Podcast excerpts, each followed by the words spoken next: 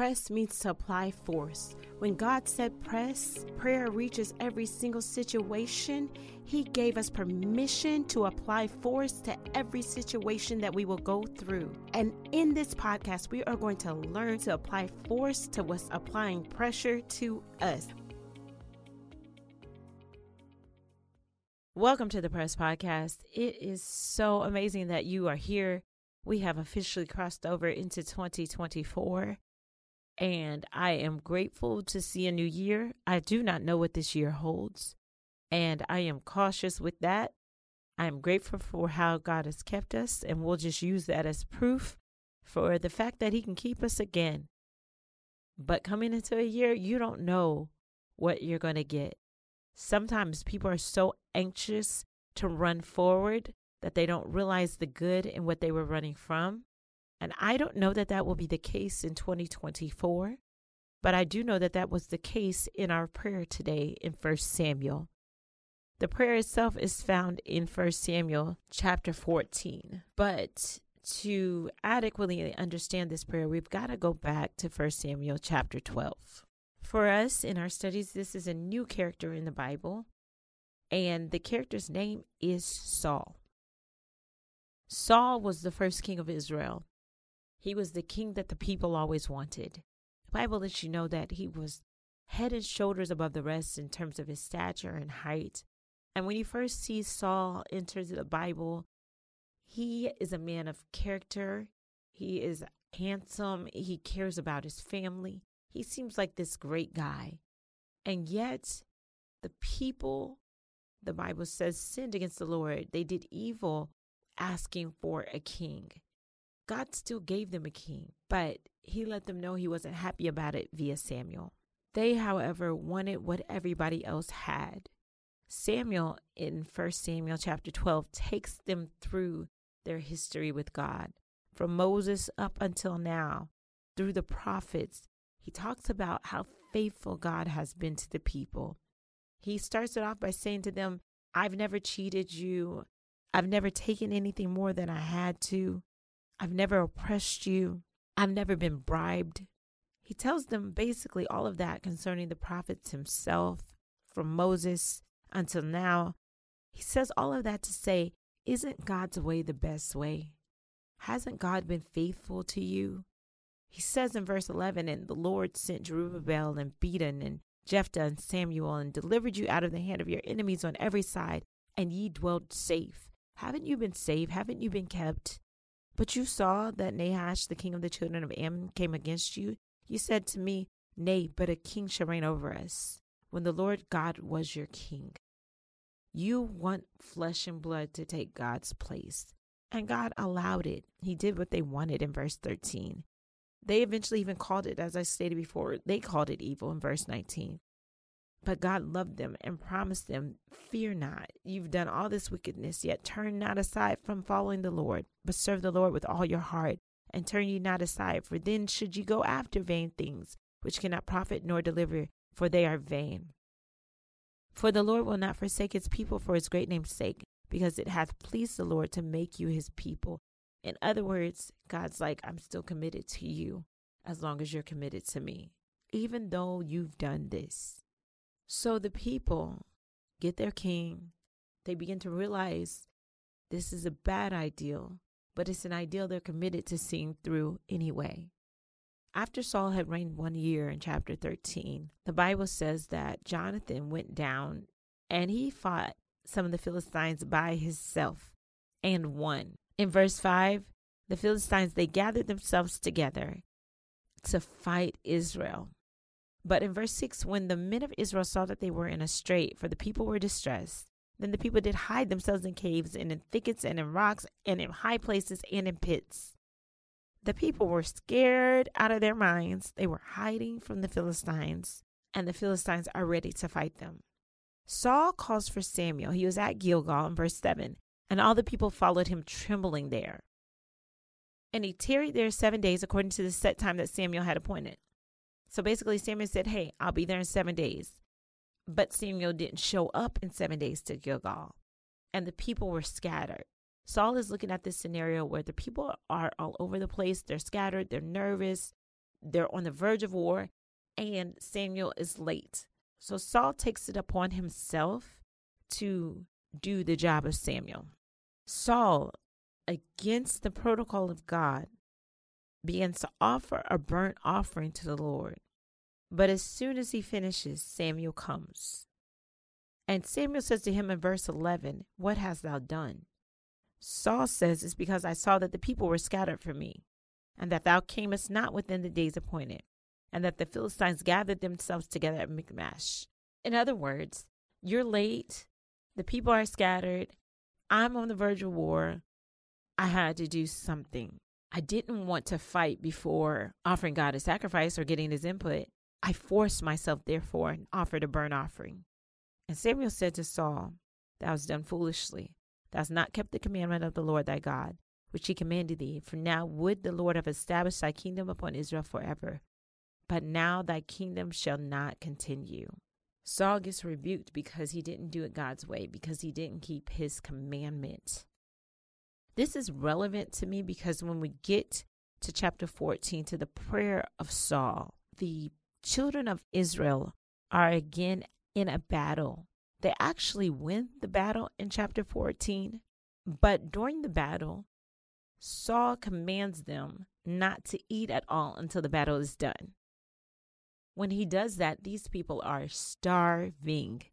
They fight, they win, but they begin to eat whatever they can as soon as they win. So they eat things that were not okay for them to eat. It was a sin for them to eat things with blood and things like that. So they just eat whatever they can find. Verse 32 says, And the people flew upon the spoil. This is as soon as the battle was done. And took sheep and oxen and calves and slew them on the ground. And the people did eat them with the blood. They didn't even bother to cook it. They were starving.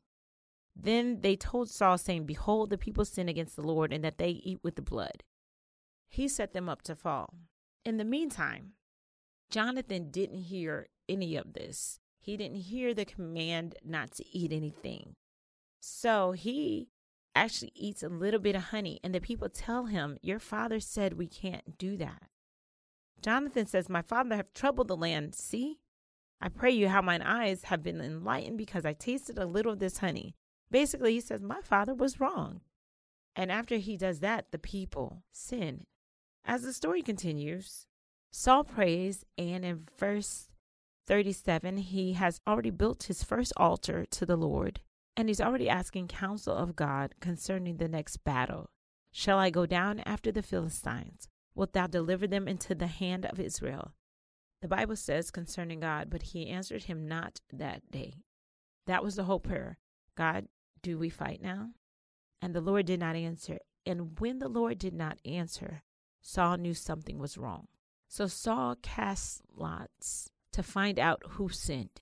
And eventually, it gets down to the lot being between him and Jonathan in verse 41. And when he cast lots between himself and Jonathan, verse 42 says, Jonathan was taken.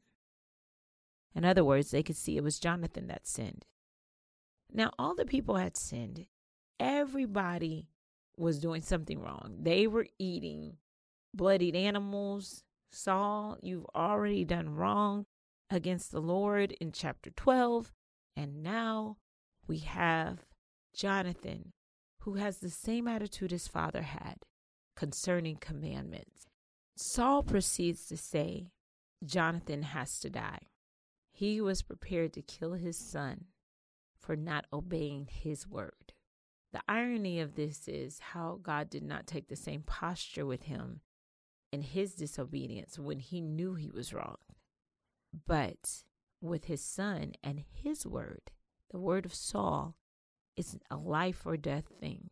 In fact, Jonathan lived not because of his father, but because the people, the Bible literally says in verse 45, the people rescued Jonathan that he died not. Then Saul went up from following the Philistines, and the Philistines went to their own place. After that, Saul just goes to battle.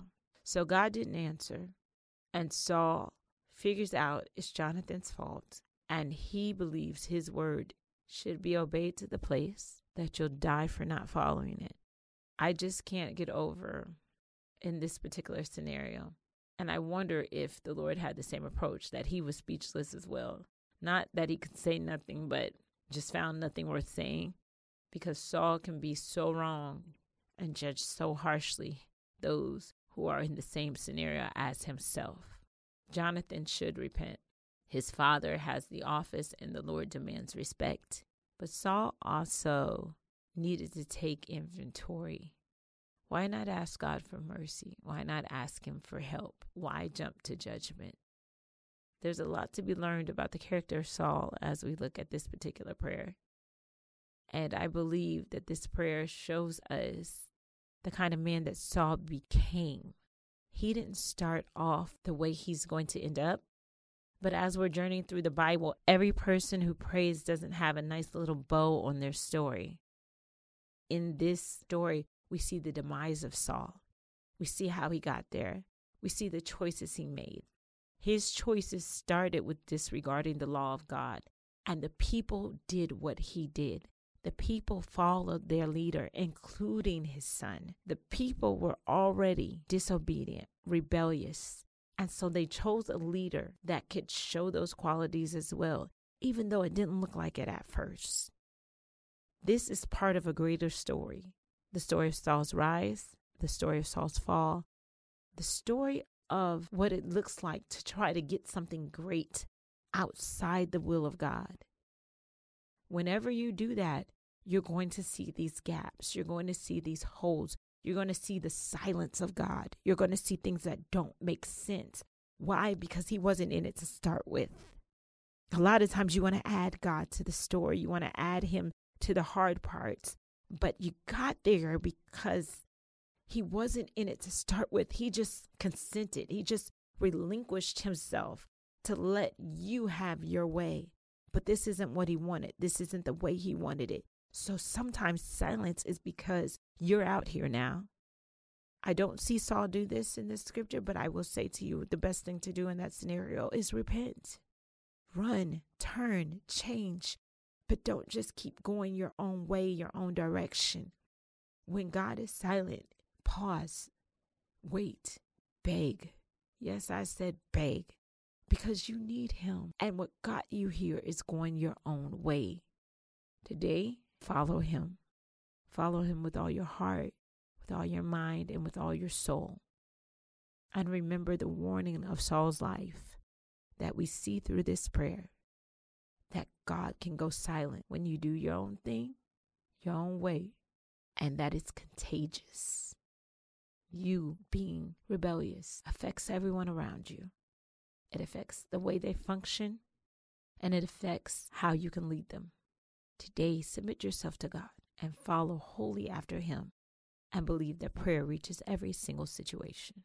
Join the movement, join the community, like, share, and subscribe to this podcast. Visit us at presstopray.com or find us on Instagram or Facebook. Did you know that when you are quiet, your voice is missing to God's ears?